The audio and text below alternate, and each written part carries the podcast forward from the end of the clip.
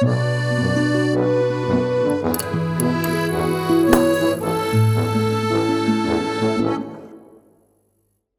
la canonica di oggi abbiamo deciso di fare una puntata recap del, del Faris Film Festival, sia perché su, eh, di molti film non abbiamo parlato, sia perché di quelli di cui abbiamo parlato abbiamo dedicato comunque poco tempo, eh, anche alla luce dei premi che sono stati dati, dei film degli ultimi giorni, e eh, abbiamo invitato per l'occasione eh, due dei componenti del, di Negative, del sito Negative, sono Paolo Birreci e Carmelo Leonardi.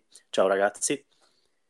Ciao. E, e insomma, abbiamo deciso di, di, invitarli perché anche loro hanno seguito come noi il Farist, hanno, eh, e, diciamo, sono stati parecchio attivi e, e, hanno visto una serie di film. Ovviamente, eh, giusto per chi non lo sapesse, eh, la ricezione dei film a Farist è stata eh, prettamente online.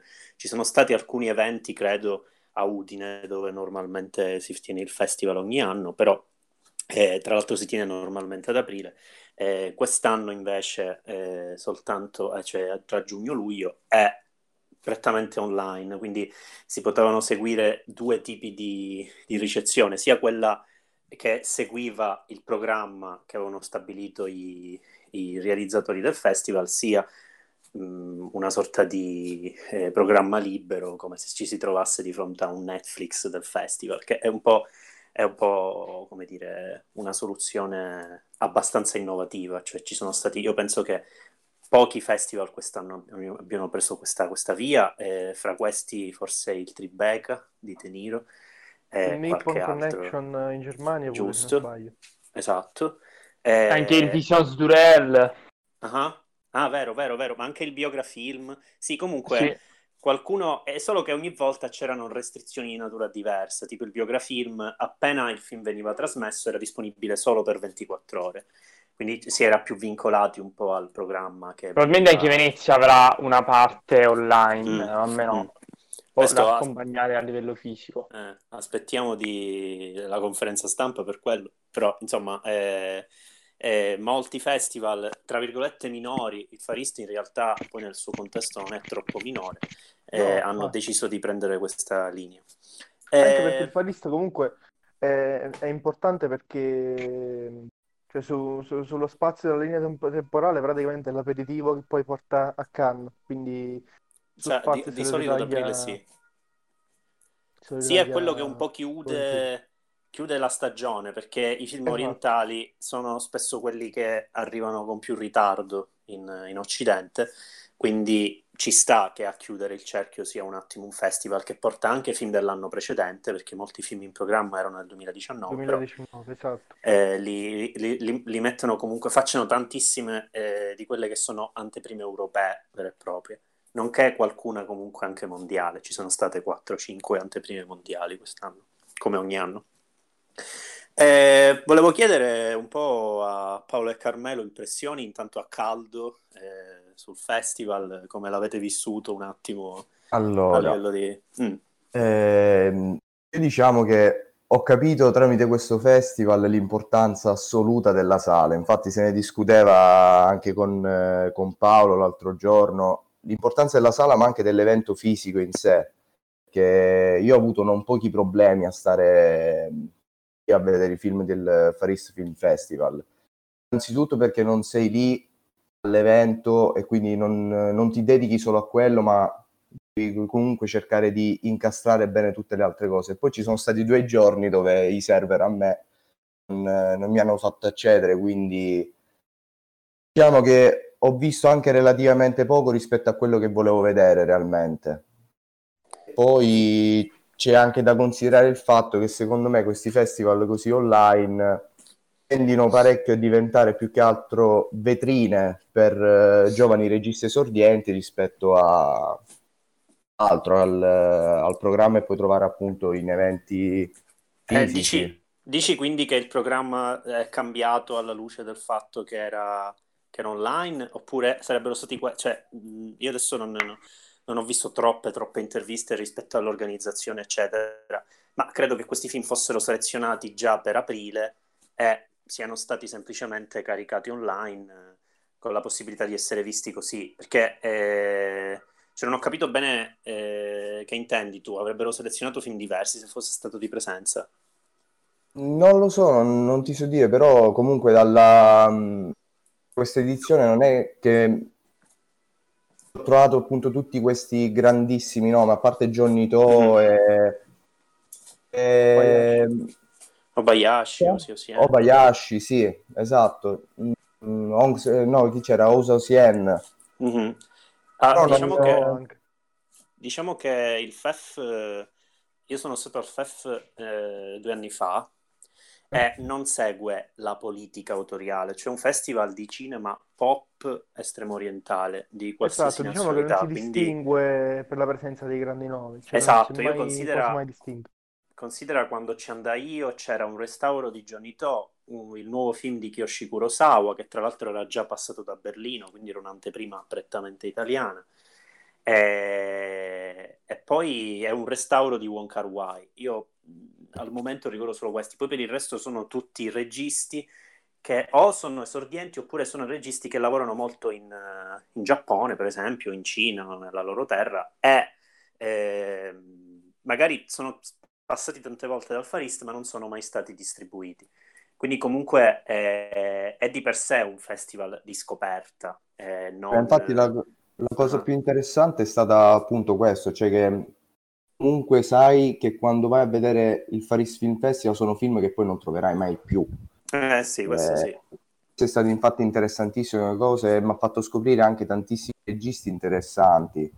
Tra mm. l'altro erano all'opera primo, al massimo alla seconda opera. Ad esempio penso alla mm, regista di Changfeng Town, Wong Jing. Sì. Per quanto possa essere ancora acerba, però secondo me ha un occhio uh-huh. fantastico eh, sì, che era assistente di Gian, Gian Zanché, e infatti si cui... nota parecchio, si nota sì, parecchio. Così. Sì, ha un modo di eh, pensare l'immagine ben definita, magari rispetto ad altri, diciamo, suoi colleghi del festival. Esatto, esatto. Sì, ad più esempio, riconoscibile magari. Ad esempio anche la regista lì di, come si chiama, Romance Doll, mm. altro film che io ho adorato, ad esempio, della, del Farist. Eh vabbè, qui, qui diciamo, sfondi una porta aperta. Perché, Qui lo davano quasi tutti per vincitore. Come... Cioè, davano per vincitore eh. nel senso che lo tifavamo, era il nostro, esatto. il nostro film del festival. Quindi, eh, è il vincitore più... del premio Salotto, comunque, che esatto, è anche più importante. Che è anche più importante, esatto. eh, sì, eh, Yuki Tanada, incredibile, io non avevo mai visto nient'altro e quindi è stata una sorpresa. Tra l'altro, eh, seguendo poi... Tra il decimo film. Sì, esatto, quindi è, è già, è già diciamo, assolutamente eh, attiva da tempo. E eh, seguendo eh, diciamo, il dialogo con Mark Schelling, eh, che eh, hanno fatto un attimo il, um, l'introduzione al film quando c'è stata l'anteprima, eh, quindi tipo venerdì mattina, e dicevano giustamente che i due attori sono attori che già ben inseriti nel cinema giapponese, che hanno lavorato con Kyoshi Kurosawa e quindi un po' di quelle atmosfere si, si respiravano. Voi cosa, sì, cosa ne avete pensato? Il filtro fotografico eh. è molto Kyoshi Kurosawa. Sì. E anche tutta quella ricerca comunque del corpo non corpo che a me ha fatto pensare, oltre che a Kyoshi Kurosawa, anche ad esempio, che ne so, al personal shopper di Oliver Assayas, no? Mm. Mm-hmm. Ehm, a me è stato appunto il film forse che mi ha sconvolto di più, quello a cui non avrei dato completamente nulla, però mi è rimasto più impresso insieme a pochissimi altri del Paris Film Festival. Sì, sì, è sicuramente tra quelli più impressionanti. Eh, Io una, okay. un, a- eh. un, altro titolo, eh, tralasciando il fatto diciamo, del discorso eh, problematico che anch'io ho riscontrato eh, di un festival appunto completamente traslocato online che ha mm. ovviamente le sue limitazioni eh, per più di un motivo perché comunque la parte fisica che in un festival è fondamentale la discussione eh, appunto con altri cinefili, eh, giornalisti, comunque chi lavora nel settore mi è mancata, mi è mancata tanto, mi è mancata quell'atmosfera da flusso soprattutto, ecco, comunque mm-hmm. quando vai in un festival in genere senti, qui mi è mancata. Eh, un altro titolo che a me sinceramente mi ha, mi ha dato parecchio, eh, è Lucky Chansil di Cho Kim. Anche qua, il film sudcoreano, ho apprezzato parecchio questa voglia da fantasma delle icone cinematografiche che, nonostante questo trauma, ritornano inesorabili sempre nella vita appunto di questa donna. È un affresco proprio femminile che ha una gran sensibilità femminile che sinceramente ho trovato molto interessante, ma in generale comunque in questo Farist la quota femminile era alta, devo dire, anche per eh sì. eh, Prince Edward, insomma, eh, e forse, anzi, credo sicuramente sono i titoli che questi qua proprio di registi donne, sempre a opere prime o seconde, che ho apprezzato di più di tutti i festival, devo dire, sì. Eh, di Lucky Chansil, per esempio, che qui, eh, diciamo, in generale non è stato apprezzato tanto, però ne parliamo volentieri perché non ne abbiamo parlato. Io l'ho visto proprio ieri per, per recuperarlo ah. per il rotto della cuffia, eh, perché l'avevano visto un po' tutti. Eh, io, allora, ehm, qui è, eh, c'è gente che, l'ha, che l'ha, disprezzato molto più di me. A me non è piaciuto ah. tanto, però, però, noto delle cose. Adesso ne parliamo pure. Eh, noto delle cose nel senso che mi piace il fatto che innanzitutto è, è, un cinema che guarda tantissimo a Aung San Suu e alle tendenze del cinema coreano sì. più festivaliero, cioè è un cinema che eh, diciamo sbatte la porta in faccia a tutte le tendenze più, eh, come dire, industriali del cinema coreano, è un cinema più piccolo, fatto di, di piccoli luoghi e pochi personaggi, eh, e tra l'altro di Aung San Suu c'è il ritornare di alcuni luoghi eh, tipo templi, eh, spazi esterni che in Corea io ho visto soltanto in Aung San Suu, quindi devo dire che rispetto a questa cosa benché appunto mi dispiace che secondo me non c'è stato poi un, un, ehm, diciamo un, un, guizzo che lo rendesse troppo differente da, dal cinema di Aung San Suu che già ha prodotto tanto. La cosa che mi è piaciuta è che se tanti registi guardano più a Aung San Suu, la Corea in qualche modo può, può districarsi e può far vedere anche lati che non conosciamo e che certo non conosceremo tramite The Closet o tramite Ashfall o tramite esatto. tante altre mega produzioni. Che... Quindi, diciamo, della Kitchen Sea l'ho apprezzato il discorso più, diciamo, ampio di inserimento nella, nel, nell'industria cinematografica coreana, ecco. Eh, però se... Eh, eh, vai, vai, Paolo. Se Marco altro da dire vorrei no, no. inserirmi. Perfetto. Eh, mi accodo a quello che dice Marco e condivido. Però, eh, mentre per Marco, diciamo, è motivo di apprezzamento tutto ciò, per me è motivo di dispetto, no, perché forse è un termine forte, diciamo, di, di, di non, di non averlo, di non apprezzamento, ecco. Per il mm. semplice fatto che, nonostante eh, come Wang Jing ci sia un modo eh, preciso di pensare l'immagine, quindi ci sia già eh, una certa coerenza alla ricerca della struttura visiva, c'è comunque questa tendenza che credo sia un po' Uh, di, di, quasi tutti i registi coreani, proprio di costruire un cinema che si rifà al circolo de, del cinema festivaliero. Quindi il modo in cui si ricerca questa patina autoriale e, e, si, e si, cerchi di, cioè di, costruire questo cinema che, che è in realtà ipercinefilo, eh, ma cinefilo non cinefilo alla Quentin Tarantino, quindi un qualcosa che per certi versi si mette eh, nel postmoderno e si mette nel postmoderno, ma cinefilo inteso come eh, citazioni eh, che sono per lo più vezzi. Mi viene in mente il tempo dei, il tempo dei gitani, citato sempre Larry Chansil, eh, piuttosto che Leslie Cheung o Leslie Chung, pronuncia orribile, perdonate. E quindi per me eh, sono stati resi più come eh, dei vezzi, diciamo, del regista per mostrare un po' la sua cultura cinefila, che è un po' uh, quello che implicitamente fanno la maggior parte dei film festivalieri, anche grossi. Per esempio Parasite, Parasite è un altro film che, che è ipercinefilo, ma diciamo un po' tutta la produzione coreana. E per questo forse diciamo uh, che io particolarmente non soffro, cioè particolarmente soffro un po' il cinema coreano proprio per questo, quindi di base c'è già una versione particolare, quindi non riuscirei lo, ad essere... Lo inserisci esatto. perfettamente in, tutto, in tutto l'altro mondo di, di, del cinema coreano, mi stai dicendo, esatto, quindi esatto. comunque lo vedi citazionista allo stesso modo. Io, Io invece trovato... devo eh. dire non tanto, cioè uh-huh. questi, non, non, queste citazioni non, non, le considero dei vezzi e basta, invece li trovo molto coerenti con la produttrice Chansil, cioè non, vedo queste citazioni soltanto per, per eh, mostrarle ma in maniera piuttosto gratuita, ci vedo invece una coerenza come, come se il cinema, i fantasmi del cinema, nonostante un trauma e nonostante questa voglia di distaccarsi, appunto perché gli è morto il regista e non sa come più produrre film, o non ha neanche probabilmente voglia, questi fantasmi però, l'icona di questo attore morto, ritornano, questi fantasmi cinematografici sempre, cioè ti, per tutta la vita continueranno a perseguitarti. Io invece lo trovo appunto per questo motivo coerente con il personaggio e anche rispetto a tutta quella cinematografia sudcoreana alla Parasite, uh-huh. eh, ai the Devil, in cui effettivamente è una cinefilia più ludica, o almeno la definirei così. Qua ci vedo un po' più una coerenza con la narrazione, ecco. Mm-hmm. No, ma eh, a livello, di, a livello cioè che mh, queste citazioni cinematografiche all'interno della coerenza della struttura narrativa si inseriscono perfettamente, cioè siamo d'accordo perché il film comunque si basa su una struttura solida e cioè, un, contesto, un contesto ce l'ha. Più che altro ehm, cioè io lo valuto con se togliessimo per esempio le citazioni al, tempio, al tempo dei gitani o Leslie Cheung, cioè cosa cambierebbe il film?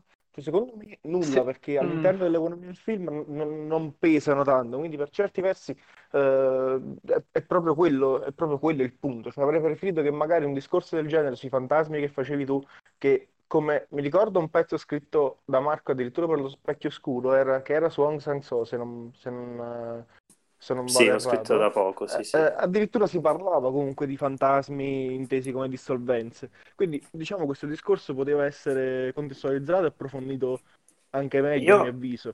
Io trovo che, allora, mh, più che in sé la citazione, che secondo me a volte era messa bene, a volte era messa male, è proprio il fatto che il più delle volte veniva inserita con toni che, secondo me, un po' rovinavano un attimo l'atmosfera, nel senso che c'erano questi momenti eh, quasi da freddura, tipo eh, il tizio che corre dentro il tempio mentre lei ha questo momento un attimo da sola seduta sulla panchina, eh, momenti diciamo grotteschi che non ho, non, non ho, diciamo, non sono riuscito a inserire bene nel, nel, ritmo del film, invece è un ritmo un po' più placido, un po' più...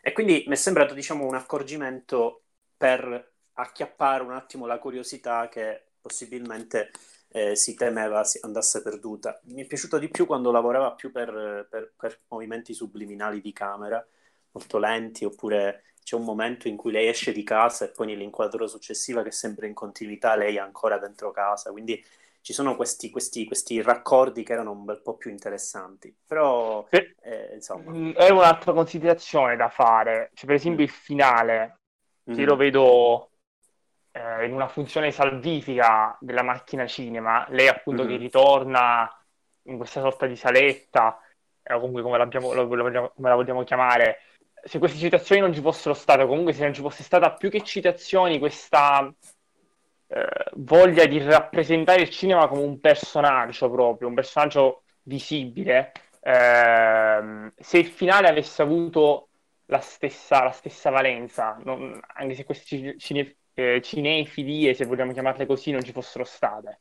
Questa, diciamo, è la, la, mia, la mia, domanda. Io sono più per, ehm, per dire che co- quel tipo di finale, senza quella contestualizzazione cinematografica comunque visibile, non so se avesse avuto la stessa potenza, ecco. Eh, allora, io probabilmente per me ha fatto tanto il fatto che Aung San Suu smalizia in questo senso. Aung San Suu è un cinema fatto certo. continuamente di attori, registi, soprattutto alter ego del regista, che eh, lavorano con produttori, eh, si innamorano di attrici. Eh, ci, sono, ci, sono, tantissime scene ambientate in una sala cinematografica. Io poi vi invito appena sarà eh, possibile a vedere The Woman Who Run di Aung San Suu, perché il finale è molto simile a quello di Lucky Chansil. Quindi, Era insomma, quello eh, dell'ultima Berlinale. Dell'ultima Berlinale, sì, sì. Okay. Eh, comunque, eh, diciamo che c'è un attimo, eh, secondo me ancora la regista deve assumere un pochino più personalità rispetto a quello che a me ha lasciato intendere nel film, però Eh, no, ma capisco le posizioni, di, le posizioni, di, entrambi. Vorrevo, volevo passare a un altro titolo che secondo me crea un po' di divergenze, eh, che è One Night di Kazuya Shiraishi. Eh, perché... Molto problematico, molto problematico. Ah, ok, ok. Allora pensavo, pensavo, pensavo di trovare più entusiasmo dalle vostre parti, noi, noi siamo abbastanza bocciatori. cioè, non... Allora, no, io non, non, lo boccio totalmente, però è veramente molto problematico, soprattutto nella struttura, secondo me. Cioè, eh, io l'ho paragonato, ad esempio, quando ho scritto per il blog eh, a, a Best Clawin, no, come si chiama? Aspetta, no. Best Clawing at Straws, sì Ecco, scusate per la pronuncia, però... Eh, quindi, cioè, lì si riusciva comunque ad avere una quadratura del cerchio, anzi, sia a livello narrativo che a livello registico era un lavoro appunto pulitissimo, forse anche troppo. Qui invece si allarga totalmente la struttura, ci sono personaggi secondari eh, ingombranti che vengono totalmente schiacciati anche, cioè ogni passaggio narrativo, ogni passaggio anche ogni dialogo è superfluo secondo me. E viene unicamente fatto e scritto per andare incontro a quello che vuole il regista che eh, in un certo senso marionetta tutto questa cosa dall'alto, però è un eh, non lo so, un intrattenimento becero. Non, eh, a me ad un certo punto ha veramente stancato. Mi sono piaciuti più che altro i toni con cui ha costruito la messa in scena, soprattutto all'inizio, però poi è andato sempre più a scadere, secondo me, nel banale. Diciamo una cosa che eh, mi viene da dire rispetto alle mie due esperienze alfariste è che tendenzialmente non si controllano col minutaggio eh, i registi dell'estremo oriente, cioè sono film sì. tutti abbastanza lunghi, spesso anche troppo lunghi, eh, che non, non, godono del dono della sintesi. Eh, direi che One Night sforbiciato qui e lì non sarebbe stato non fa eccezione perché sarebbe stato un pochino più dritto, anche perché mh, ha delle scelte visive, secondo me, talmente comunque quiete. Io ne abbiamo già parlato un pochino nella prima o nella seconda puntata, ma non l'avevo visto. Eh, l'ho recuperato dopo. Mm-hmm. C'ha, cioè, essendo un melodramma, non ha quel, quei, quei, quei, quei diciamo, quelle, quelle, quei momenti un pochino più azzardati che invece per dire una cavolata che non c'entra niente, ho trovato ieri sera in Better Days, non ha quei momenti eccessivi eh, che eh, ti rendono giustificato una durata molto lunga, invece è abbastanza, come dire, controllato, nonostante poi succedono una serie di cose, i personaggi facciano queste litigate. Eh, Lo questa... sento troppo il controllo, ho sentito esatto. veramente troppo il controllo dietro. Mm-hmm. Eh, anche se appunto l'inizio secondo me è una bomba c'è l'inizio con la madre che ritorna a casa sotto la pioggia e dice ai figli che sono tutti quanti eh, pieni di cicatrici ho appena ammazzato vostro padre io appena l'ho visto ho detto minchia questo sarà un ammazzo poi è andato sempre più a scadere nel banale. Eh, sì, ed è stato un peccato. il litigio finale è abbastanza patetico. Esatto, se... esatto soprattutto quello. posso inserirmi appena vai vai vai. Vai vai. Ok Ehm, mi accodo a quello che dice Marco e aggiungere che comunque Kazuyo Shiraishi mi sa che sono 3-4 feste, 3 sicuramente, non so se anche 4 anni fa è stato presente al Far East. E quindi diciamo io ho delle esperienze altalenanti con il regista, altalenanti nel senso che ci sono più bassi che medi perché alti non li definirei, per esempio The Blood of Wolves uh, mh, non dispiaceva, era un cinema un po' disilluso su un certo tipo uh, di, di, Yakuza, di Yakuza Movie. Poi l'anno scorso mm, presentò al Faris Dare Stop Us, che era uh, un film biografico su Koji Wakamatsu e che secondo me qualche cosuccia di interessante rispetto, diciamo, a The Blood Wolf ce l'aveva. E quindi quest'anno, eh, vedendo One Night, ho detto, vabbè, eh, vedrò il primo film del Faris, deciderò di, di svezzarmi con, con One Night. E diciamo me ne sono pentito mh, uh, subito dopo, proprio perché uh, mentre a Carmelo l'intro è piaciuto tantissimo, a me l'intro non è che mi abbia fatto mh, mm, tanto impazzire, proprio per i toni che si preannunciavano, uh, forse eccessivamente... Forse un po' sensazionalistici. Esatto, so. quello stavo dicendo, proprio eccessivamente sensazionalistici. E, ehm, e al di là di tutto, cioè, secondo me il film si costruisce su questi continui ricatti emotivi, su queste continue scene in cui ehm, ci sono madri che litigano con la madre che litiga con i figli, e, e quindi si costruisce tutto attorno a questo ricatto emotivo continuo. Per non parlare poi, diciamo, anche della, de, della scelta narrativa di inserire il personaggio del tassista, che secondo me è completamente inutile all'interno dell'economia sì, esatto. Film tranne per giustificare, eh, secondo me, quello che è l'inseguimento, credo, più brutto degli ultimi sì. 15-20 anni. Sì, e... sì, sì, assolutamente. Infatti, cioè, quando parlavo di personaggi di contorno che non servono a nulla, io parlavo appunto del tassista. A me che sì, sì, sì, sì, mi serve. No, eh, sono passaggi didascalici, sottolineature inutili. Per, dire, no, per, ma... dire, per parlare di famiglie, di, di contesto, esatto. ma in maniera Esatto, ma poi oltre a quello, cioè, secondo me eh, una cosa che io odio fare quando parlo di cinema è parlare di cinema in senso tecnico, perché io do per scontato che comunque quando si parla di produzione eh, con, con, un certo budget ci sia una capacità tecnica, quindi secondo me è quasi certo. scontato farlo. Però nel momento in cui eh, vedo quell'inseguimento di One Night, cioè non posso, far, non posso fare a meno che parlarne in, in senso tecnico, perché comunque diciamo l'inseguimento non è che si costruisce su, su giochi di montaggio uh, frenetici, schizofrenici, e ci può anche stare, però nel momento in cui tu me la costruisci su due, su due sequenze, ovvero la sequenza stretta sul pilota e il totale sulle due auto, nel momento in cui la sequenza stre- la, mh, con la camera stretta sul, sul pilota, dal finestrino del, del, taxi si vede comunque il paesaggio che scorre a velocità mh, normalissima diciamo una velocità da, da, da, seconda, terza marcia volendo, va? chiamiamolo così. e nel momento in cui poi la camera passa al totale e si vedono queste due macchine che sprecciano come poche cose al mondo, cioè mi, mi, mi cozza e mi, mi, rende il tutto un po' più imbarazzante in vista del finale che, è, come dicevate voi, annuisco, è completamente didascalico e aggiungo anche un po' imbarazzante. Sì, oh, soprattutto il dialogo finale tra il tassista a terra ubriaco e il ragazzo, quello lì molto evitabile. Sì, sì, sì, sì.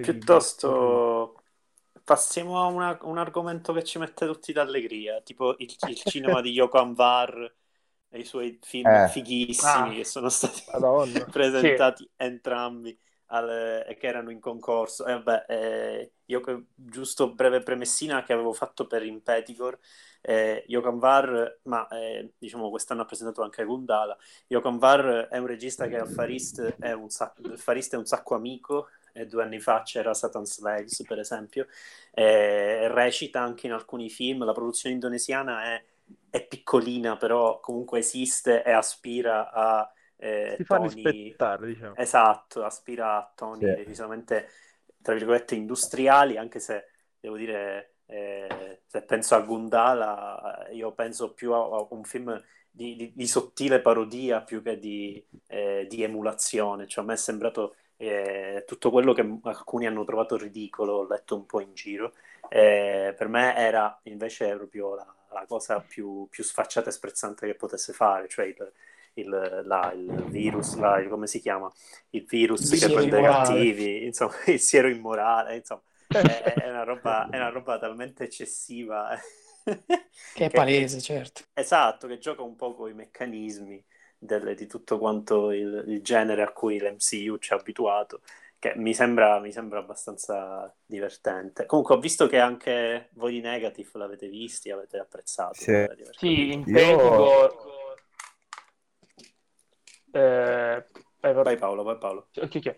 Eh, no, in Pedico l'ho apprezzato, sì, anche Car- con Carmelo. Eh, cioè, l'ho trovato un film che il fascino che mi ha suscitato in Peticor è di questo horror che ti raffigura un male atavico, cioè un male proprio visibile che si mostra per quello che è, senza um, andare per uh, virtuosismi o comunque per metafore o allegorie strambalate, cioè il mare è questo, te lo mostra appunto per quello che è, in maniera più vergine possibile. E, e questa, come dire, eh, definizione del male lo, lo, l'ho, l'ho diciamo interpretata eh, nella maniera un po' più classica, cioè c'è appunto questo villaggio eh, dove c'è questa leggenda in realtà veritiera, macabra, questa storia macabra eh, che cioè, si inserisce in tutto quel filone, quella tradizione di non aprite quella porta, Halloween, in cui il, il male è mh, mm, visto per quello che è, semplicemente. Questa è stata la cosa che mi ha, come dire, esaltato di più, perché effettivamente considerando un certo tipo di cinema horror, non soltanto orientale, ma anche eh, in generale in Occidente, che lavora e ragiona sempre di più verso allegoria, allegoria e questo male in realtà te lo nasconde dietro anche una patira un po' più ironica, qua te lo invece te lo spiattella per quello che è. E questo secondo me è un punto forte a suo favore. A proposito di questa cosa, mi fa venire in mente una cosa che ho scritto a, a, agli altri salottieri l'altro giorno, pensando in Peticor, che c'è c'è un utilizzo secondo me bellissimo del, della profondità di campo, è tutto quello che può venire dalla sì. profondità di campo, cioè lui ti prepara, ti allestisce la scena e a poco a poco te la porta in primo piano. E anche, quando, anche nei momenti più inaspettati, quando lei ha quel, quel delirio onirico, eh, c'è tutto quello che succede al, diciamo oltre la figura di lei che si sta un po' dimenando, che è la guardia, che sono i vari componenti della, la, della setta, comunque del villaggio che la stanno guardando, sì, sì. ma allo stesso tempo tanti altri momenti. E mi veniva da dire rispetto a questo confronto che hai fatto tu, che a me viene spontaneo fare col, con l'horror occidentale che va sempre più per allusioni. Eh, penso eh, ad Ari Aster, anche a, ad Eggers, oh, che pure a me piace. Eh, mi viene da dire eh, a come si chiama? David eh, Robert Mitchell, quello di It Follows, guardati un po' di sì, Joe e, sì. e, e rimparicchia qualcosa, perché secondo me, eh, per quanto possa piacere alle, legittimamente It Follows, il gioco co- con, con, la profondità di campo, io con VAR l'ho trovato molto più, come dire, sfacciato e, e, e forte, ecco. Sarà, sarà, quello che avete detto voi, cioè il fatto eh, che hai detto tu Paolo, il fatto che eh, un, lavora un po' per, più per sfacciataggine e meno per allusione, che è quello che rende sì. interessante in realtà il suo cinema. Esatto, ma poi eh, se posso aggiungere magari altro... altro vai, vai, vai, vai, vai, eh, mi, accodo, mi accodo comunque a quello che diceva Paolo, che trovo, cioè, mi, mi trovo in completo accordo. Ma secondo me, mh, gioco, gioco Yoga Ambar, ma credo si dica gioco Ambar, eh, riesce oh. a boh. giocare con questa mm, con, con, la prospettiva in modo così mm, diciamo familiare per certi versi proprio per il, mo- sì. proprio per il, per il modo in cui lui si approccia al cinema perché dà l'impressione di essere comunque il regista che mm, più che indonesiano di cui il cinema indonesiano non lo conosco tranne il gioco ma a me in alcuni frangenti ha ricordato il modo in cui i registi di Hong Kong eh, fanno l'amore con la cinepresa perché vedendo i due film presentati qui al East ci sono scene in Gundala, scene di combattimento in cui la camera è ipercinetica e si muove, si muove a livelli che forse livelli di cinecità che forse solo ad Hong Kong si sono visti. E poi fare un film come Impedicor con questa camera che è meno cinetica, iperpacata che si muove e, e diciamo e descrive questi spazi in modo così così pacato e, e, in alcuni frangenti anche elegante. Mi viene in mente la sequenza della magia nera con le marionette e quant'altro, del delirio onirico stesso che, che, che citava Marco. Quindi secondo me il gioco è un regista che, che, non seguivo ma che comincerò a seguire proprio perché si è dimostrato completamente un regista completamente interessante, forse il più interessante in... del panorama del farista. In Gundala, in Gundala una ah, cosa okay. che mi è piaciuta è la, il continuo ricorrere alle eh, panoramiche a schiaffo, comunque, a questi, a questi movimenti che rivelano eh, personaggi che compaiono all'improvviso, che siccome sono convinto che Avar sia molto cosciente di quello che succeda nell'ambito anche mainstream ma anche horror, a me hanno ricordato parecchio James Van. James Van è un continuo di movimenti che rivelano, eh, diciamo, aprono a spazi che pensavamo di aver già percorso, ma che in realtà fanno trasfigurare figure più o meno orrorifiche. E Gundala è tutto così, è tutto... Sì, è un... Eh, camera... Anche...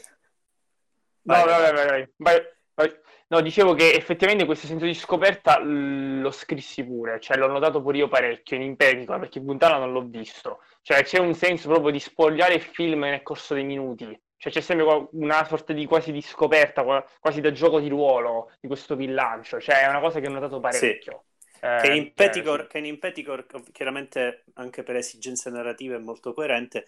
In Gundala eh, all'inizio è un pochino, come dire, quasi gratuito perché però è, un, è, più un gioco in Gundala, è più un, un, discorso più ludico che però ripeto, secondo me il bello di Gioco Anvar è che lavora su generi strabusati senza il ripiegamento, diciamo, della superficie postmoderna e prettamente, meramente sì. citazionistica, cioè fa del sì. cinema quasi classico, mi viene da dire. Eh, è e, questa, e, questo sì, è il bello, cioè, cioè io vidi... Infatti è un, un, regista, un regista italiano degli anni 60-70.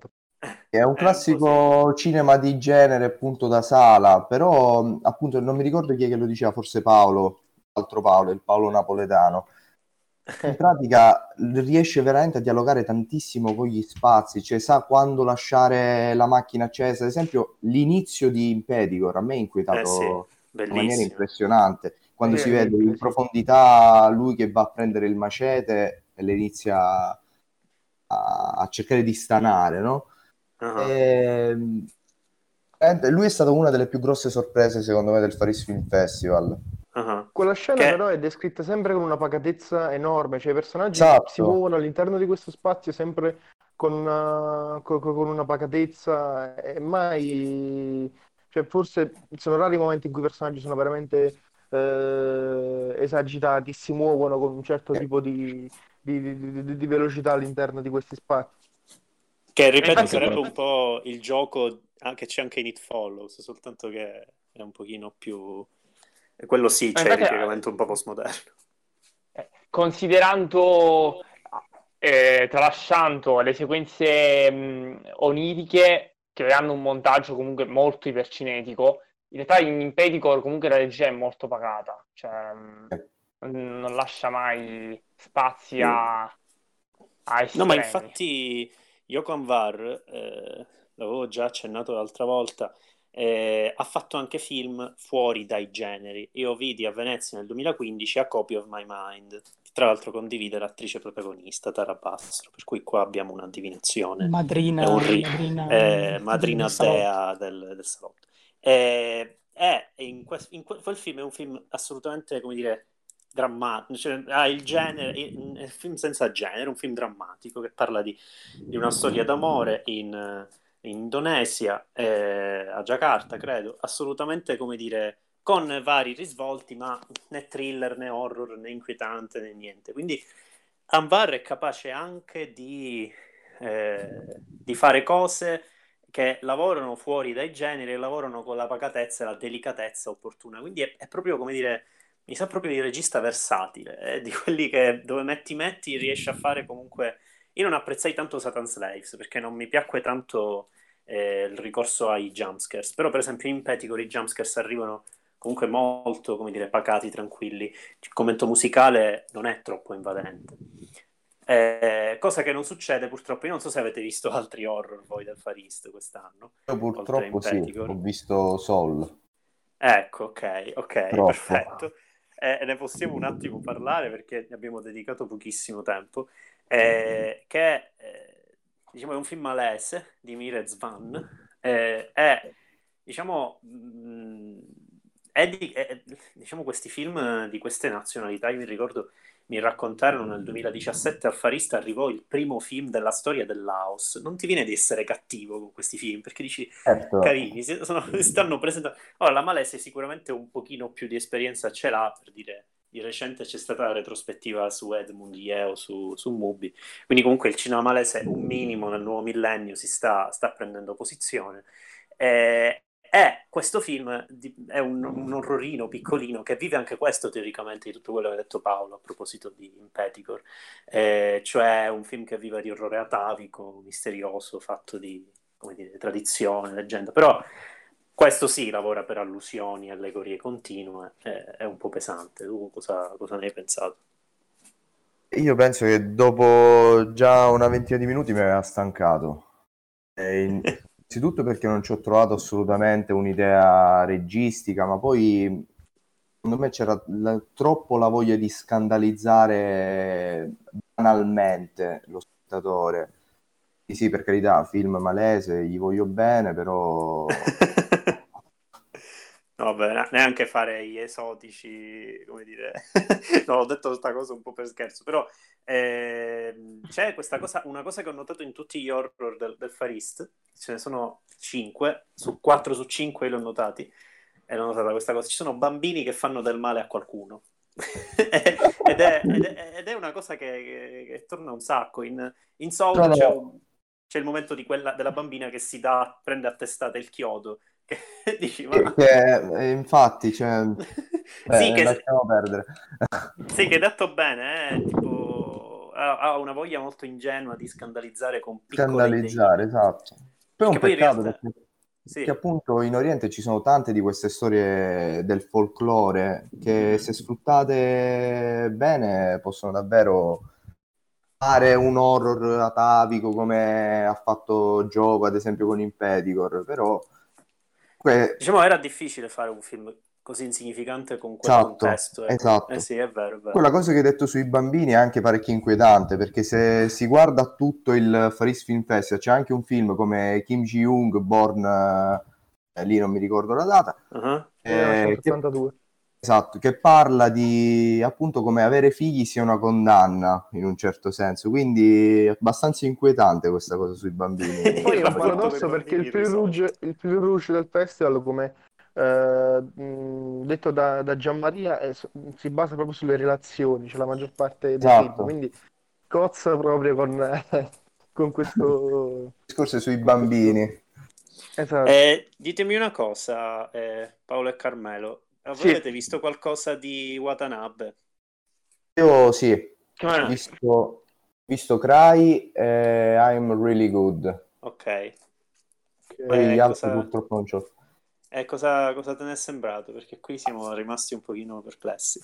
Eh, anch'io, perché comunque è un regista secondo me parecchio interessante. Cioè, mh, mm, ha mh, voglia di mettere in scena il reale che non so, secondo me si rifà parecchio a ciò che voleva, che faceva comunque Ozu, però senza appunto questo, come senza si dice, questa auto, esatto, questa autoreferenzialità che ha in realtà Watanabe. Ehm, non lo so, secondo me lui ha guardato molto di più comunque alla composizione, alla, all'estetica in sé del film e a, a mostrarsi bello allo spettatore piuttosto che fare in un certo senso il suo cinema. Sì, che è la perplessità eh, che abbiamo avuto noi anche. Condivido, ogni, condivido e sottoscrivo ogni, mm. ogni parola che dice Carvello. Esatto, cioè, secondo me è un regista interessante che però dovrebbe un attimo un attimo un calmarsi. più umile, non lo so, esatto, essere un po' più umile. Ad esempio la scena in Cry dove c'è lui, appunto, Watanabe, che va al cinema a guardare Watanabe, sì. mi ha dato una, una noia assoluta. Eh, eh, allora, diciamo è, è, un regista che vive ovviamente di amatorialità, cioè fa i film in casa con la nonna, quindi comunque è, è come dire, vive in questo suo questo piccolo micromondo. film in casa con la nonna, l'uomo eh, però, incredibile. Però è quello che è, cioè ci sono Ma chi non li farebbe? Eh, no, no eh, Fef, se, uh, FF23 se, se viene invitato al nuovo film di Watanabe voglio questo tipo di descrizione. Io voglio che portino la nonna che ha fatto cent'anni, eh, la, voglio, la voglio vedere, è simpaticissima. Eh, avrà 102 anni la nonna. Esatto. In Life, Life Finds Away, che è l'unico film che ho digerito di Watanabe, eh, che funziona allo stesso modo, però è finalmente è un po' meno, come dire, cerca di astrarre un po' di meno. Cioè, tutti i suoi film in qualche modo parlano del, del, suo modo nevrotico di affrontare il cinema e, e, la vita, ok? Quindi I'm Really Good lo fa, diciamo, in maniera per me un po' creepy, perché voleva essere tenero, per me un pochino anche inquietante il modo in cui guarda il bambino. L'hai definito, Comunque, l'hai definito eh, come il POV del, dell'uomo nero che insegue la bimba. Sì, quando, quando la bimba sì, va a dormire Sembra, sembra, sembra, il boogeyman che la guarda dall'angolo, mi ha fatto paura. E, um, Cry non piacciono i bambini. Cosa... Eh. Esatto, a, Watanabe non piacciono i bambini. Esatto, in eh, generale il festival. Esatto. Eh, mi veniva in mente questa cosa, del, cosa dei bambini. Quindi eh. c'è questa sorta di campo contro campo per esempio un film come The House, House of Us, che forse è l'unico. Uh-huh. Eh... i bambini. sì, diciamo, e poi c'è questo controcampo del festival, eh, appunto, che mostra questi bambini come dei demoni. Sì, sì, è vero, cioè, non so sì, se è voluta. Considera che The Closet, The Closet, gli antagonisti di The Closet sono tanti bimbi indemoniati che escono da un armadio. Quindi, eh. cioè, ti lascio immaginare quanto ce l'abbiano quei bambini. Cioè, il villaggio dei dannati può accompagnare solo. Qua stiamo. Eh, Ma anche tutti i film sul bullismo in generale. Eh, ragazzi esatto, visti in questa maniera così cruenta. Anche ieri sera Better Days ne combinavano di tutti i colori. Effettivamente, cioè, anche questa, questa linea tra molti film del, del uh-huh. Festival. Volevo giusto un attimo eh, chiudere la parentesina a Watanabe dicendo che Life, Finds, Life Finds a Way, eh, che era quello che ho digerito di più, eh, effettivamente segue un po' questi, queste linee che ci sono anche in Party Around the Globe, che è il più, in, che è più intollerabile secondo me, perché è lunghissimo e anche quello vive di questi loop, eccetera. Life Finds a Way ha questi momenti improvvisamente elettrici che sono dati dal, dal, dal ricorso a canzoni punk di un gruppo, eh, True Fire, non mi ricordo, li, li, cita esplicitamente nel film, e che sono momenti un attimo, come dire, fuori, fuori dai canoni. C'è un'ironia più scoperta perché comunque lui parla della sua vita quotidiana vera, quindi lui che dorme in mezzo ai libri, ai DVD, ai poster dei suoi film e la nonna che lo guarda, questa cosa è bellissima. E e poi ha questo momento più punk vero e proprio verso metafilm in cui comincia a farsi domande. Su, esatto, comincia a farsi domande e a fare agli altri domande sul cinema. E questa cosa, questa cosa è stata più simpatica. Cioè, finalmente ho sentito un attimo eh, la voglia di mettersi un, ancora più a nudo, perché sai, mostrarti in situazioni più o meno ridondanti e imbarazzanti, eh, a un certo punto stanca. Invece qua un attimo di elaborazione. Ma secondo fatta. me è quella poi la sua vera natura. Cioè, sì. Perché nel momento in cui tu, uh, come diceva prima Carmelo, vuoi un po' ripercorrere quello che faceva Ozu e secondo me un po' quello che fa Tsai Yang in alcuni suoi film, nel momento in cui mm. Uh, metti in scena quindi questi, questa reiterazione del gesto, diciamo il vuoto della quotidianità, Uh, cioè, secondo me, non dico che va fatto in un certo modo perché non sono nessuno per dirlo, però preferirei uh, un certo tipo di spontaneità e di genuinità che non credo sia la base del cinema di Watanabe, che come diceva Marco è, è iperrazionale ed è ipercalcolato ad ogni inquadratura. E secondo me, quella mezz'ora di Life Finds a Way in cui c'è quel delirio avanguardistico, secondo me lì esce veramente fuori il vero Watanabe ed è lì che personalmente l'ho apprezzato tantissimo. C'è stata una mezz'ora che diciamo mi è piaciuto, mi è piaciuto tanto. È un po' alla, alla The End of Evangelion, un po' quella mezz'ora. è un po' sì, un po' sì, vero, perché c'è il pubblico nella sala e tutte queste cose. Esatto.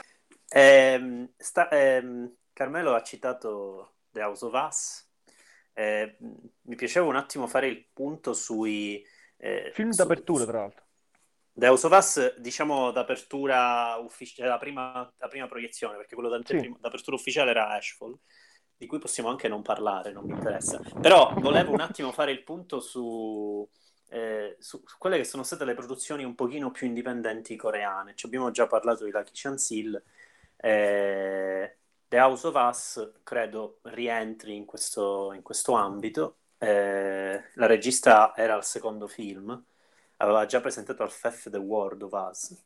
Eh, e lì è vero, c'è questo, questo, controcampo improvvisamente affettuoso nei confronti dei, dei, bambini, perché sono dei bambini che cercano, di, eh, che legano per affrontare insieme il dramma di trasferimenti, traslochi e separazione dei genitori. Se volete dirmi, dire due parole, noi non abbiamo mai parlato di questo film, quindi se vi va. Io onestamente non ho nulla da dire su The House of Us, uh-huh. cioè, mh, perché mi ha lasciato freddo come film, è carino, sì, però non ci ho trovato nulla di interessante. Sì, anche eh. a me è la stessa cosa. Mm. Cioè, mi è sembrato più un saggio didattico, educativo per appunto dei esatto. bambini che mh, non ci ho visto del cinema la, diciamo, l'ambiguità, la complessità del, del, linguaggio, un ragionamento dietro, non ce l'ho visto. Cioè, mi sembra una cosa... In questo senso, secondo me, questo sorta di coming of age che si vuole costruire, però poi il fatto è che già al Faris Film Festival, dopo qualche giorno io ho visto Edward, ad esempio, di Tocco eh. Nazareno, molto più mm. complesso, secondo me, non sì, solo sì, a livello stilistico, ma... ma è proprio forte, cioè mi ha lasciato veramente qualcosa dentro. Questo invece no, totalmente freddo. Eh, volendo, volendo, anche Edward è un film che rispetto a, alle nuove generazioni è un pochino più intenerito.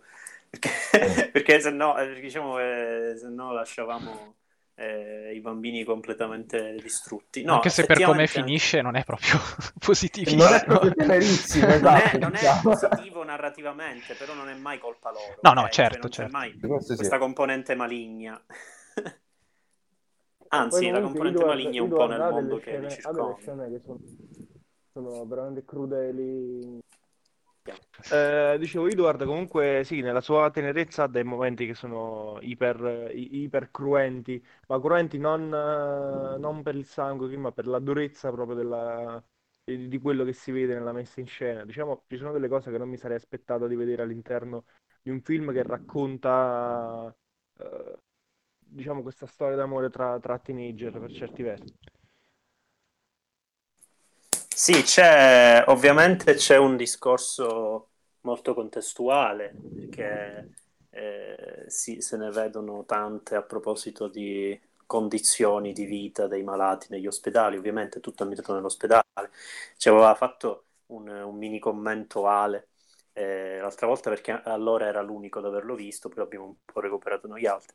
Eh, c'è, però allo stesso tempo non mi è sembrato ci fosse la voglia di fare documentario, la voglia di fare eh, no, rappresentazione no, resa, resa, alla lettera di qualcosa. Invece, diciamo, esi, diciamo al, tra virgolette, si sbizzarrisce un attimo con personaggi e, e, e situazioni. Ecco.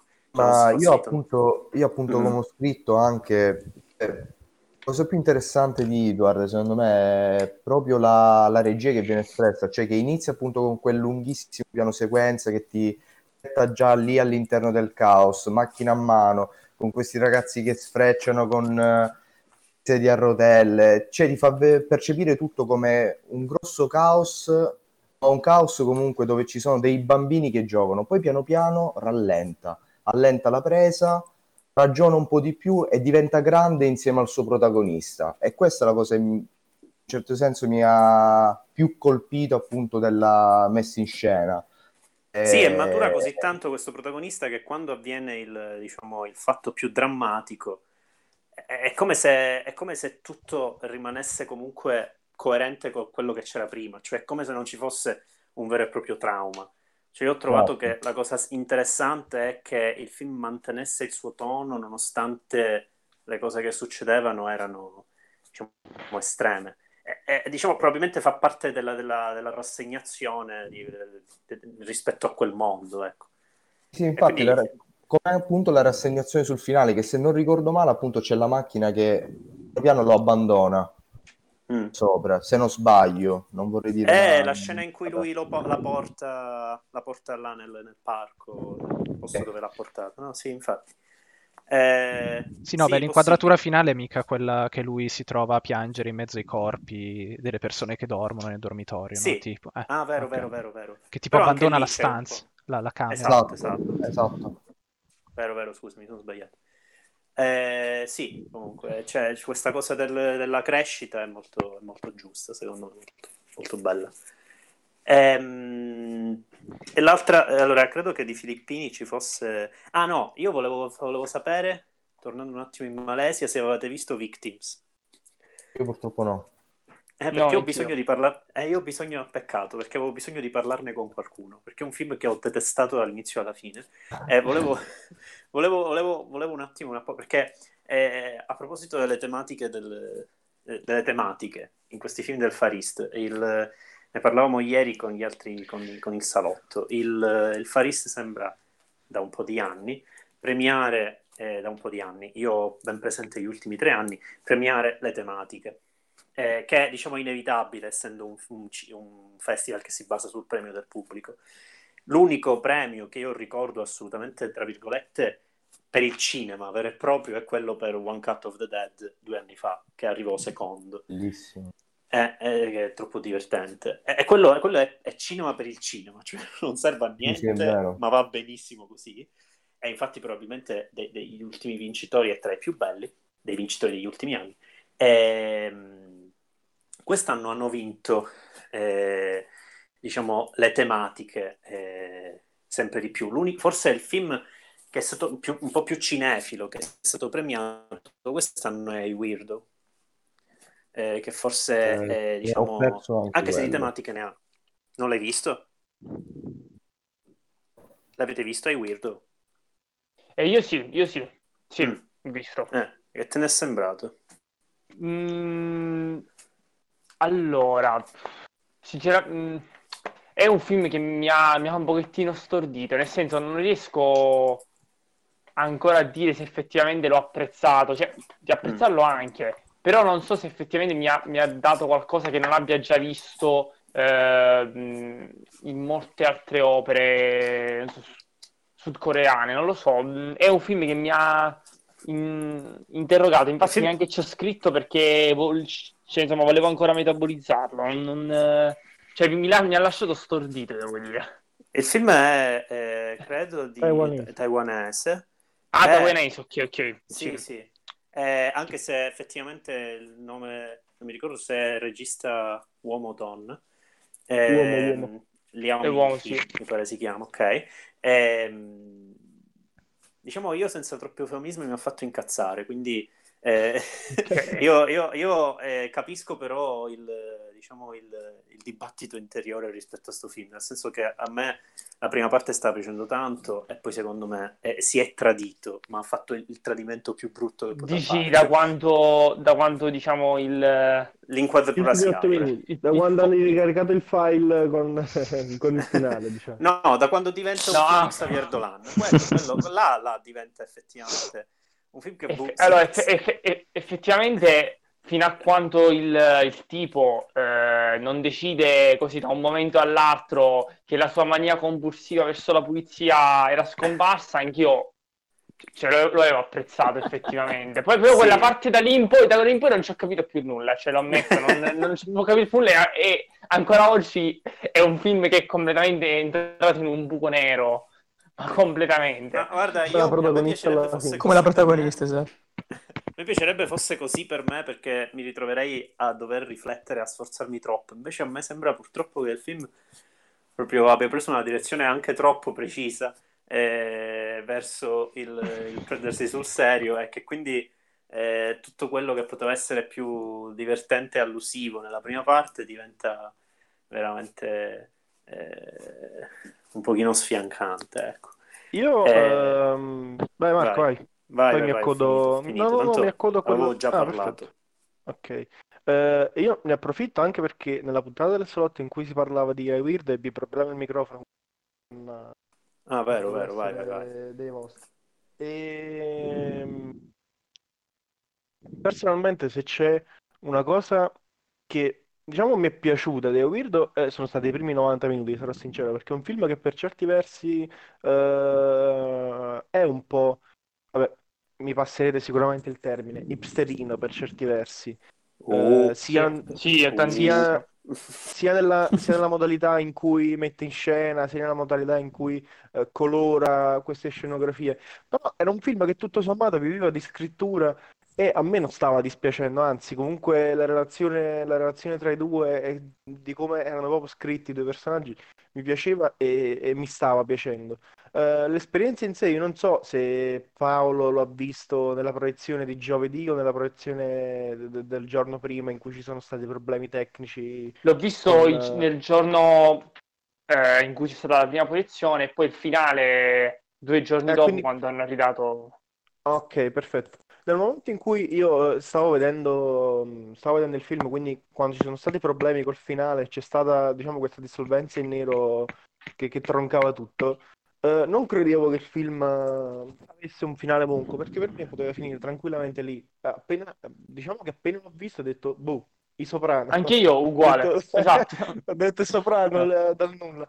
Però, Vabbè, diciamo, Esatto, ci poteva stare tranquillamente, però nel momento in cui hanno ricaricato uh, il film uh, con, con, gli ultimi otto terribili, otto minuti, uh, ci sono state delle cose che mi hanno fatto pensare che il film che viveva di scrittura, proprio negli ultimi otto, fi- negli ultimi otto minuti, ha avuto, diciamo, questo poco coraggio da parte dello scrittore, che credo sia lo stesso regista, di andare nella direzione verso il quale tutto il film sembrava spingere, ovvero verso il suicidio di lei. E ha deciso di, diciamo, di rimandare a questa disgregazione di questa, di questa relazione attraverso la fotoricordo, che la fotoricordo è diciamo, un modo più sottile e più subliminale di sottolineare una disgregazione di un nucleo che sia familiare eh, o relazionale, che usano Kitano e usano, e usano Ozu, non credo che il regista di I Weirdo abbia uh, quel tipo di sensibilità che, avevano, che aveva Ozu e che ha Kitano. E quindi diciamo mi ha fatto decadere un po' tutto il castello in aria che, che mi era crollato, almeno personalmente, perché comunque il film ha vinto il My Movies Award e poi è arrivato tra i tre, rispettando comunque i pronostici che, che ci eravamo dati, perché era comunque un film che secondo me al pubblico poteva piacere proprio in quanto hipsterino, appunto. No, esatto, al pubblico piace. Comunque sì, questo è effettivamente centrato il punto. Cioè questa disgregazione familiare di coppia è una roba, cioè che film ehm, a livello di filtro, di come la mostra, anche a livello proprio più che altro narrativo, non tanto scenico, che comunque è, può essere anche un po' originale eh, a livello di messa in scena, almeno nella prima parte, leggermente. Questa però disgregazione di coppia è talmente vista e rivista, talmente eh, didascalica che ormai fa stancare se non ha neanche quel piccolo guizzo in più. Questa è la cosa che invece, infatti mi ha proprio eh, mandato KO dopo aver visto il film. Io, io ricordo, ricordo, come unico commento interessante sulla seconda parte del film quello di Gianmaria a proposito del fatto che... Eh, o se lo vuole ripetere lui, ripetilo direttamente tu Gianma, per vedere cosa ne pensa anche Paolo di Reggi. Gianma non parla, e quindi lo dirò io. Era il, era il momento in cui il, cioè diceva, Gian, Gianmaria diceva che anche quando l'inquadratura si apre, però l'inquadratura si apre e corrispondentemente gli eventi cominciano a, a diciamo, a, a, diventare sempre più drammatici. Esatto. E questa, la sì. scelta delle inquadrature permetteva di comunque di dare un'impressione di spazi comunque asfissianti per la protagonista, nonostante l'inquadratura si fosse aperta, ci fosse questa voglia di ricerca nella singola inquadratura anche. Io, io non, non, l'ho vissuta tanto in questo modo, però ci ho pensato e ci sono un paio di inquadrature, specialmente quando loro parlano a tavola, in cui improvvisamente lei è vista più dal basso, eh, con l'inquadratura tagliata dalla linea del tavolo. Insomma, ci sono una serie di scelte, secondo me, la, la, la ingabbiano e eh, che volendo possono aver senso. Eh, rimane purtroppo il fatto che secondo me è una idea anche troppo sottile rispetto alla grana grossa di cui vive il film, quindi secondo me non lo fa, non, non lo sì, redime. Esatto. Però, però, però, posso anche capire. Eh, dicevo io prima dei premi, del, eh, del fatto del, che hanno premiato le tematiche, eh, Victims e Better Day sono arrivati secondi e primi e entrambi parlano di bullismo. Non vorrei dire che parlano della stessa cosa, perché in realtà Better Days, secondo me, il bullismo è un pretesto per fare una storia d'amore melodrammatica e ultra appassionante che viva, vive tantissimo di primi piani. I primi piani su di lei sono una cosa sconvolgente, cioè veramente data da pugnale nel cuore. E Victims invece parla molto di più dal punto di vista dei genitori che in Better Days sono assenti. Better Days è privo tutta quella parte di società a cui si dovrebbe chiedere aiuto. In Victims invece ci sono, anche lì non si è in grado di chiedere aiuto perché non c'è comunicazione, anche se poi a un certo punto si svegliano e decidono di avercela la comunicazione, vabbè. E... ora parleremo di Better Days. Io dico giusto le mie due parole su Victims, giusto per, per scopo, a scopo di completezza, ma eh, mi dispiace non avere un interlocutore. Eh, ha quei toni che io ricorda, ricordo un po', non so se avete presente quel cinema italiano un po', un pochino eh, eh, borghese che se la prende con i borghesi, è tipo Ivano De Matteo, è tutto questo, questo eh, cinemino, volendo anche perfetti sconosciuti di Paolo Genovese, perché no?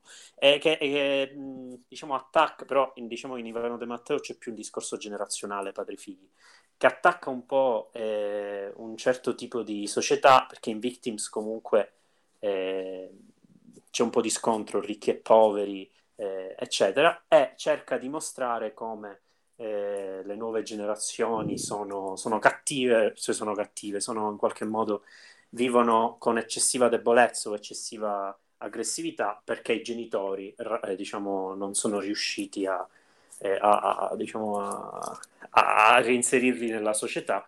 Tra l'altro, apparentemente. E perché non sono proprio presenti. Esatto. esatto e diciamo che è proprio un filone che nel cinema italiano sì. anche, ci sono anche qualche piccolo eh, Rimasuglio, tipo Funeralopolis, che si vuole mettere, uh-huh. in cui fondamentalmente la figura diciamo, del, del, genitore non, non esiste.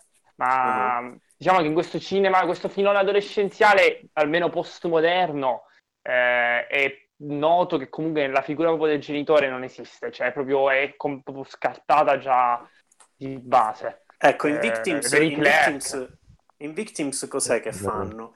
Partono dalla, dal...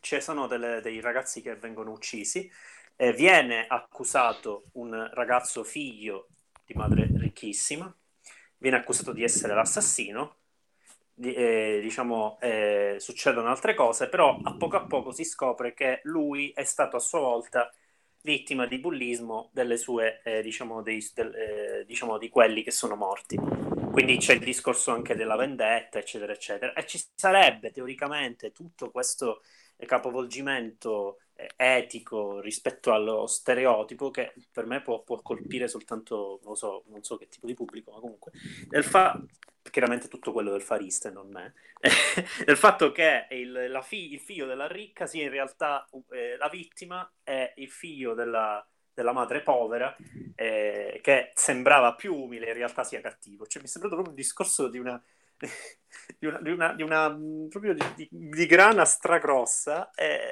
onestamente mi ha, mi ha, lasciato di stucco. Molto meglio Better Days, che, che eh, questo discorso pure c'è, eh, anche questo della vendetta, però è totalmente astratto, cioè vive di queste chiazze. A me è piaciuto un sacco di Better Days, ora farò un volo pindarico e poi vi darò la parola. Eh, mi è piaciuto un sacco di Better Days, questi vibe...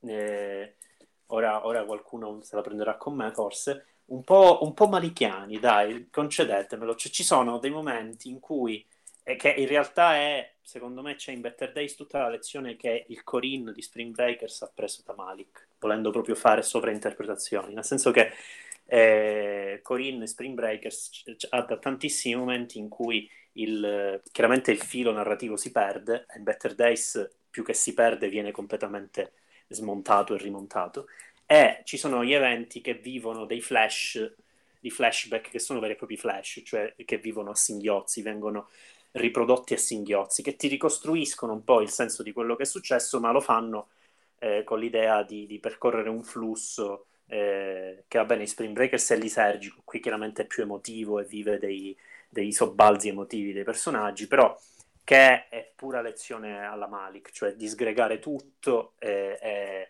e, ricostruire tramite chiazze. È un film che vive molto di chiazze, questa cosa è bellissima, cioè tanto più il film eh, va verso la fine, tanto più diventa semplicemente pura, eh, pura successione di immagini, tant'è che eh, c'è chi ha detto che gli ultimi 40 minuti erano anche troppo lunghi, cosa che per me invece è la parte più bella. Però insomma, Parlate un po' voi adesso, ho sproloquiato. Ah, di, hai citato Mali, che tra l'altro una sequenza che me l'ha ricordato anche a me è stato verso, verso la fine, quando dopo gli esami, in quella sequenza nel cortile appunto, della scuola superiore in cui scendono ah. Tutti, tutti, i fogli bianchi eh, sì, dal cielo, con lei ferma, con i movimenti di macchina molto leggeri, con la musica in sottofondo, è effettivamente quel tipo quel tipo di vibes ce l'ha avute. Anche a me il film è piaciuto, è piaciuto abbastanza, ho ritrovato finalmente in questo Far East comunque un occhio verso queste relazioni adolescenziali molto, molto classico, melodrammatico di molto cinema orientale. Mi è piaciuto anche il modo in cui è stata rappresentata la tecnologia nel film, per quanto poi non sia così, così eccessiva, però c'è c'è qualche, c'è qualche accenno sicuramente alla questione appunto del bullismo, sono sequenze molto, molto frenetiche, per esempio nel, nell'arrivo dei messaggi in cui scorrono, quindi cioè, mostra anche abbastanza bene questa velocità con cui si eh, passano delle, le informazioni, i video su internet, quindi anche sotto questo aspetto è, è molto, molto carino il film. Voi, voi, Paolo e Carmelo l'avete visto? Better Days? Io, Io... Better Days... Eh, Paolo. Io Better Days purtroppo ieri non, non sono riuscito uh-huh. perché ero, ero, fuori e quindi non l'ho, l'ho saltato, ecco. Spero di recuperarlo dovrei, poi. Dovrei recuperarlo oggi se tutto va bene, anche perché eh, era certo. Uno dei film che aspettavo di più del, del Farist, però purtroppo Sì, anche non... perché è campione di incassi in Cina... Eh. Eh quindi già film di, di grosso successo, eh, che tra l'altro vince in ultima serata. Paolo aveva pronosticato il fatto che le ultime serate fossero quelle a maggiore, eh, a maggiore quantità di pubblico e maggiore quantità di voti. È un film del genere. Oddio, ti dirò, se, se, se si fermava alla prima ora e mezza, io avrei detto subito che è un film che poteva vincere tranquillamente, ma c'è quel diciamo, quello, quello slabbramento finale totalmente impressionistico della seconda parte che secondo me può aver dato fastidio a qualcuno. Però effettivamente ne ho letti un pochino di commenti, però sono comunque contento che il film abbia vinto perché eh, insomma non, eh, era nella mia tripletta preferita. Eh, no, non lo so. Qual era la tua tripletta? Anzi, di eh, tutti, cioè, sarei c'era curioso. Primo, primo Romance Doll, che, come, è stato anche il tuo preferito, mi pare che hai detto, quindi insomma, comunque è, stato, è stato apprezzato qui da tutti e lì pure ci sarebbe da parlare di come è stato di come è stato preso questo film, perché se ne sentite dire di tutti i colori che era offensivo, che era maschilista, probabilmente. Soprattutto per la frase finale, io leggevo dei commenti. Di più, eh. Sì, esatto, sì. proprio questo stavo dicendo, c'è tra i commenti nella live, eh, soprattutto sulla frase finale, ci, ci sono state un sacco di persone che si sono sì. Eh, inorridite. Sì, e io, io, che do un voto basso a Suk Suk, perché obiettivamente non mi è piaciuto, mi sento dire nella live di My Movies, ma questi che danno una singola stella, io ho dato una singola stella non perché film effettivamente valesse una singola stella, ma perché preferisco per altro. E quindi il ragionamento è do il massimo a chi voglio, chi voglio, che vinca e do il minimo a chi non voglio che vinca, così abbasso la media. Cioè il ragionamento è un po' questo. E i commenti su, sulle live di My Movies sono state, ah, ma questi che danno una singola stella, aridi, ma mi chiedo, ma voi eh, li guardate i film, avete il cuore di pietra, insomma, tutte queste cose che in realtà eh, eh, purtroppo un appassionato poi ci fa il callo. Eh, però, eh, nel senso, eh, in Romance Doll poi mi devo sentire dire che è un film maschilista, probabilmente non, non sono neanche andati a, a, vedere che la regista è donna. La regista è donna, infatti. Tra l'altro, e che lavora da un sacco, e che lavora con... Cioè, nel senso, è un film che in Giappone ha un bacino, un bacino di ricezione particolarmente ampio ed è bellissimo che è pure Secondo me contesto... anzi... Eh, vai, vai, vai. Secondo me anzi è un film che ha un rispetto per la figura della donna assoluto, è proprio di riscoperta del corpo della donna. Sì, infatti. Che è tra l'altro, diciamo, eh, feticistizzato dal, dal, maschio che un pochino lo capisce ma un pochino non lo capisce, cioè rimane un, un corpo ideale. È molto bello, ne parlammo Otto. l'altra volta, che il film parla di sensibilità maschile però dal punto di vista femminile, quindi in realtà maschilista un bel niente perché è vero che loro poi in qualche modo si riavvicinano, però il, come dire, il, il, il diciamo, eh, lei rimane comunque un obiettivo irraggiungibile. Quindi... Comunque spesso, sì, dal punto di vista femminile, anche registicamente, perché spesso quando i due parlano e c'è il campo contro campo, spesso non c'è il controcampo di lei, cioè il, registicamente quando i due parlano viene ripreso sempre con la quinta di lei che osserva, che osserva lui che mm-hmm. parla, ma non c'è quasi mai c'è il controcampo sulla faccia di lei che ascolta o che replica. Quindi è un punto di vista femminile a tutti gli effetti. Comunque, il, eh, dicevo della mia tripletta, il primo è questo, il terzo è Better Days, il secondo è il documentario di Tatsuya Mori su, sul, sulla giornalista Isoko Mochizuki, non so se l'avete visto. Eh, eh, che è bellissimo, eh, che ehm, ha questa, questa si potrebbe dire superficialmente che ha questa, questa verve Michael Muriana di inserirsi negli eventi così di getto eh, con questa camera assolutamente grezza. In realtà, più cioè Michael mi è sembrato una cosa molto più sottile rispetto a, a, a Michael esatto, Moore, cioè, dire, è molto più, come dire... Innanzitutto Gian Maria disse bene al, eh, due, due, la seconda puntata del FEF, anche questo film vive di relazioni, perché il rapporto che si crea fra regista, il regista e la giornalista è un rapporto che è sottile, non si vede, però eh, viene, eh, viene, costantemente eh, diciamo, dimostrato dal modo in cui viene guardata. Sì, alla fine è una simbiosi vera e anche perché... C'è la simbiosi anche col secondo operatore che non si vede mai, esatto. ma c'è un'intesa incredibile. Anche perché comunque vivo, vivono quasi gli, stessi, quasi gli stessi eventi, gli stessi impedimenti, sia sì. la giornalista che, che Tetsuya Mori. E invece qualche altro film che è piaciuto a voi, di cui magari non abbiamo parlato, giusto per... A me stavo facendo, stavo facendo la tripletta personale di... Io farei eh, un sì. giro... Un giro sì. Va bene. Vai Paolo. Vai, eh, com... eh sì. Vai tu, ok, ok.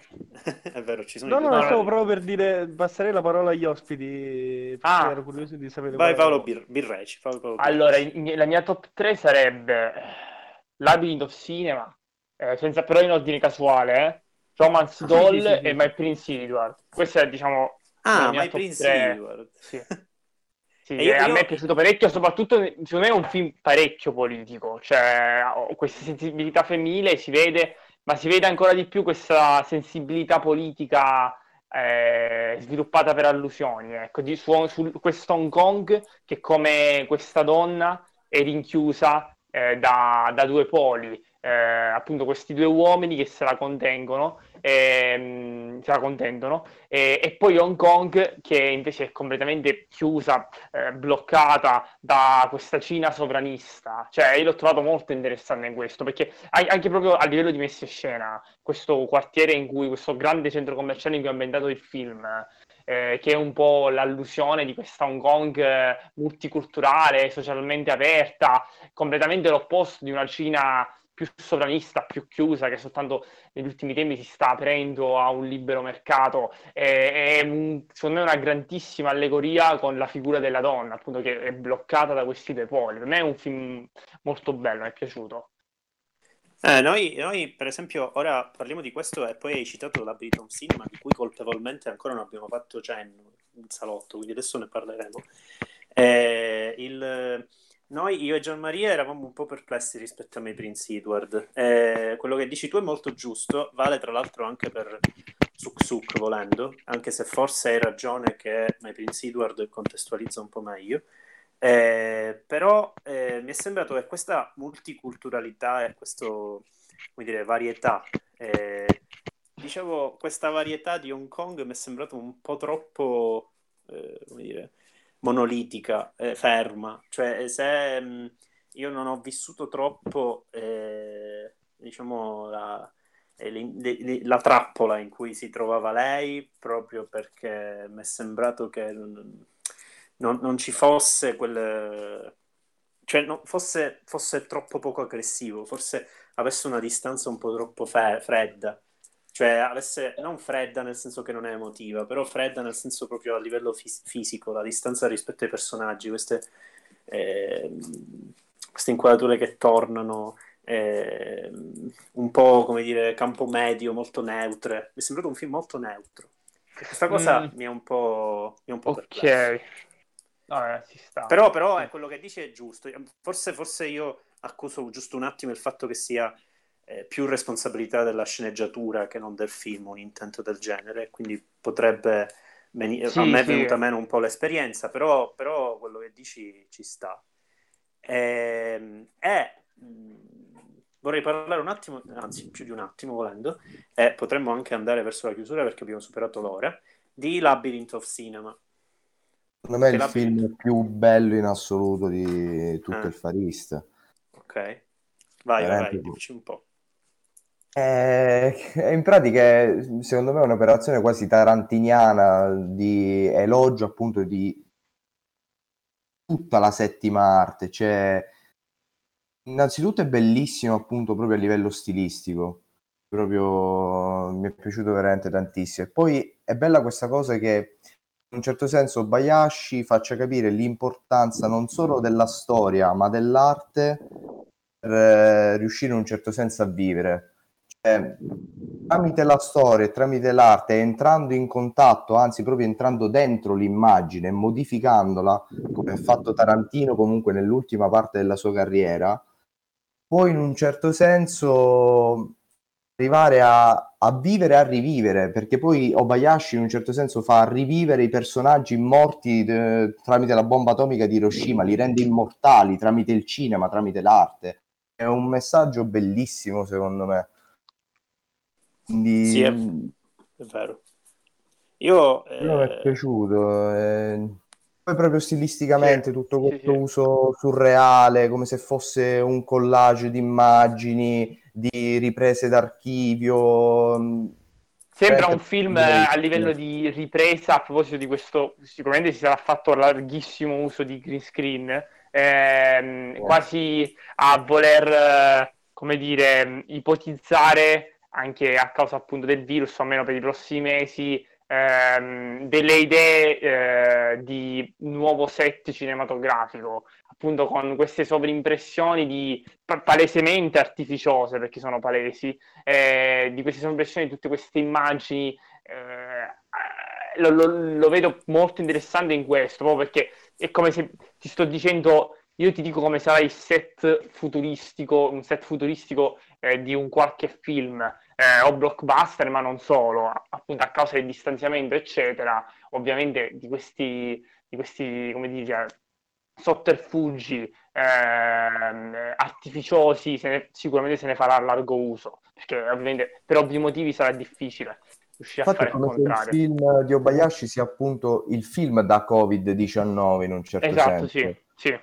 Come, come, se appunto il, il, cinema ormai potesse vivere solo appunto nella memoria, appunto nella storia e, e, tramite appunto il green screen, nella ricostruzione delle immagini, nel riutilizzo dell'immagine. Sì, molto da collage. Molto esatto, da... è una cosa su cui sto ragionando un sacco di registi, soprattutto in questo periodo di Covid. Eh, Io di... allora... è stato quello che mi ha stupito di più di tutti. Ma ci sta, e io rispetto ai film, adesso poi volevo fare anche parlare un po' Gianmaria, che penso abbia apprezzato parecchio. Il, sì, sì, pure, poi dico la mia. Uh-huh. Il, io con questi registi che lavorano da decenni ci vado sempre un sacco cauto. Sarà che sono. Eh, sarà colpa in parte del, comple- del, mio completismo, in parte della, della, mia voglia di non rischiare. Però, eh, diciamo, io ho visto di. Per certi versi. Mm. Eh, sì, rispettoso, però sai, a volte si può anche vivere in maniera più, diciamo, de pancia. Eh, il, ehm, io di Ubayashi ho visto Ausu leggendario e Anagatami, eh, che è del 2016, mi pare, o 2017. 17, e, sì. mm-hmm, e eh, diciamo, Ausu chiaramente appartiene a un mondo diverso, cioè secondo me ha creato il cinema weird come lo intendono gli orientali, tutto quello che ho visto di, estre- di particolare in, in Oriente eh, mi sembra figlio di Ausu. Yeah. E, e, quindi inevitabilmente lui che astrae sempre di più dal, dal genere, perché Ausu era diciamo un horror, diciamo, e, e, e, va verso storie invece più generazionali, storiche. Anagatami è, è un film storico a tutti gli effetti, eh, però se, senza perdere quello stile, anzi arrivando a stressarlo arrivando a stressarlo in una maniera eh, ultra parossistica, cioè anche Anagatami funziona per eh, pezzi riattaccati fra di loro, come Labyrinth of Cinema, probabilmente è meno labirintico di Labyrinth of Cinema, eh, però comunque comunque dà quella stessa sensazione, che è un, diciamo, è un cinema ultra digitale che io vedo, vedo fatto da pochi autori, forse qualcosina Godard, però Godard non, non ha questo discorso del esatto. green screen. Una cosa è uno che utilizza il green screen parecchio di recente è Alexander Kluge, che è, viene presentato nei festival, fece Epilamento nel 2018 a Venezia e quest'anno Orfea eh, a Berlino, eh, che però non mi piace, anzi rispetto a Obayashi è molto più di testa, è molto meno, come dire... Eh, spontaneo. Spontaneo, ma anche irriverente, ma anche eh, caloroso, perché io in realtà, eh, esattamente come hanno detto bene Carmelo e Paolo, Labyrinth of Cinema è un film che vive di memoria e, e diciamo, quando io ci ripenso e lo rielaboro nella memoria, è come se sto guardando, stessi riguardando il film, cioè è esattamente eh, quel tipo di meccanismo di inconscio che mi fa pensare al film. Quindi in realtà è di quei film che nella mia memoria vive come un capolavoro, poi quando l'ho guardato ho fatto un poco, poco di fatica eh, rispetto a questi altri due. Per cui io ci vado abbastanza cauto, però tutto quello che dite è vero, condivisibilissimo e rispettabilissimo. Se, se Gianma vuole dire la sua. Sì, sì, no, a me è piaciuto, è piaciuto molto il film. Però ecco, secondo me è un film difficile di cui parlare e anche abbastanza problematico anche per la sua realizzazione, perché ricordiamo che eh, Obayashi, eh, poco prima della realizzazione di di Anagatami, eh, seppe appunto de- della sua malattia, che poi lo uccise giusto l'anno scorso, e quindi teoricamente Anagatami, finché lavorava, ha, ha, lavorato per tutta la sua vita, doveva essere proprio il suo ultimo film. Secondo me questo Labyrinth of Cinema l'ha creato veramente nel giro, nel giro di, di, di, di, pochi mesi dopo Anagatami, magari si sentiva ancora in forma, ha voluto dare un'ultima, un'ultima eh, mano al cinema, diciamo. Infatti con Anagatami secondo me divide eh, diversi aspetti, parlava, parlava, prima bene Carmelo di, eh, della sopravvivenza attraverso il cinema, secondo me questa è proprio un, uh, un Obayashi, cioè proprio la volontà di Obayashi di rimanere eh, nel cinema, queste immagini che sopravvivono nel cinema sono quasi una sua personificazione, ma infatti tutto il film secondo me più che narrare, sì che raccontare la storia del cinema, che è vero, però racconta la storia del cinema eh, da parte di Obayashi, cioè la sua visione, la sua visione particolare, non a caso poi il, il narratore che è onnisciente quasi che, che, c'è, che, c'è, nel film, secondo me è proprio la personificazione di, del regista. Quindi ecco, eh, è un film secondo me molto molto problematico per, per, questi aspetti, un po' perché è un film testamento che aveva già fatto in realtà con, con Anagatami. Qui lo, lo rifà in modo ancora più esplicito eh, ancora di più sul cinema, ecco. Però veramente lascia senza parole la capacità di Obayashi, secondo me è uno dei pochissimi registi, faccio anche un volo pindarico come ha fatto Marco prima, la comuna un po' a Barton sotto l'aspetto di essere uno dei pochissimi registi oggigiorno di, di, di raccontare una favola, una fiaba. Ecco, questa è una cosa che io ultimamente nel cinema non riesco a vedere tanto, quando guardo Anagatami, quando ho visto questo Labyrinth of Cinema, ho trovato questo proprio intento favolistico nella narrazione che non trovo veramente quasi più da nessuna parte nel cinema. Vabbè, è ancora più sconvolgente. È ancora più sconvolgente che riesca a farlo con una sistematica eh, distruzione di tutte le regole del cinema. Cioè, sì, veramente è, è, è, sono, è, sistematicamente una sequenza di errori, ma lo era già Nagatami. Vero, Nagatami, sì. E diventa bellissimo. Sono, ci, sono di... sacco, ci, sono un sacco di sequenze dove proprio cerca di sabotare il cinema. Sembra verifica incerta di Alberto Griffi in alcuni momenti. Sì, ah, Beh, come la scena del bacio in Nagatami esatto. che, che, è incredibile. Eh, il bacio sullo specchio che si rompe è incredibile. Esatto, sì, ma anche... cavalcamenti di campo ogni 30 secondi. Esatto, esatto, esatto, esatto, esatto esattamente. Esattamente, cioè, cioè, il questo che dico che grammaticato al massimo. Eh. Proprio per questo che dico che secondo me i film di Yobayashi sono la sua visione particolarissima del cinema e non un suo voler raccontare il cinema in generale, è raccontare il cinema dal suo punto di vista. Che poi in realtà nel momento in cui uh, tu crei stai già raccontando il cinema, cioè ti unisci già uh, al puzzle uh, lungo cent'anni che è il cinema, cioè vuoi o non vuoi.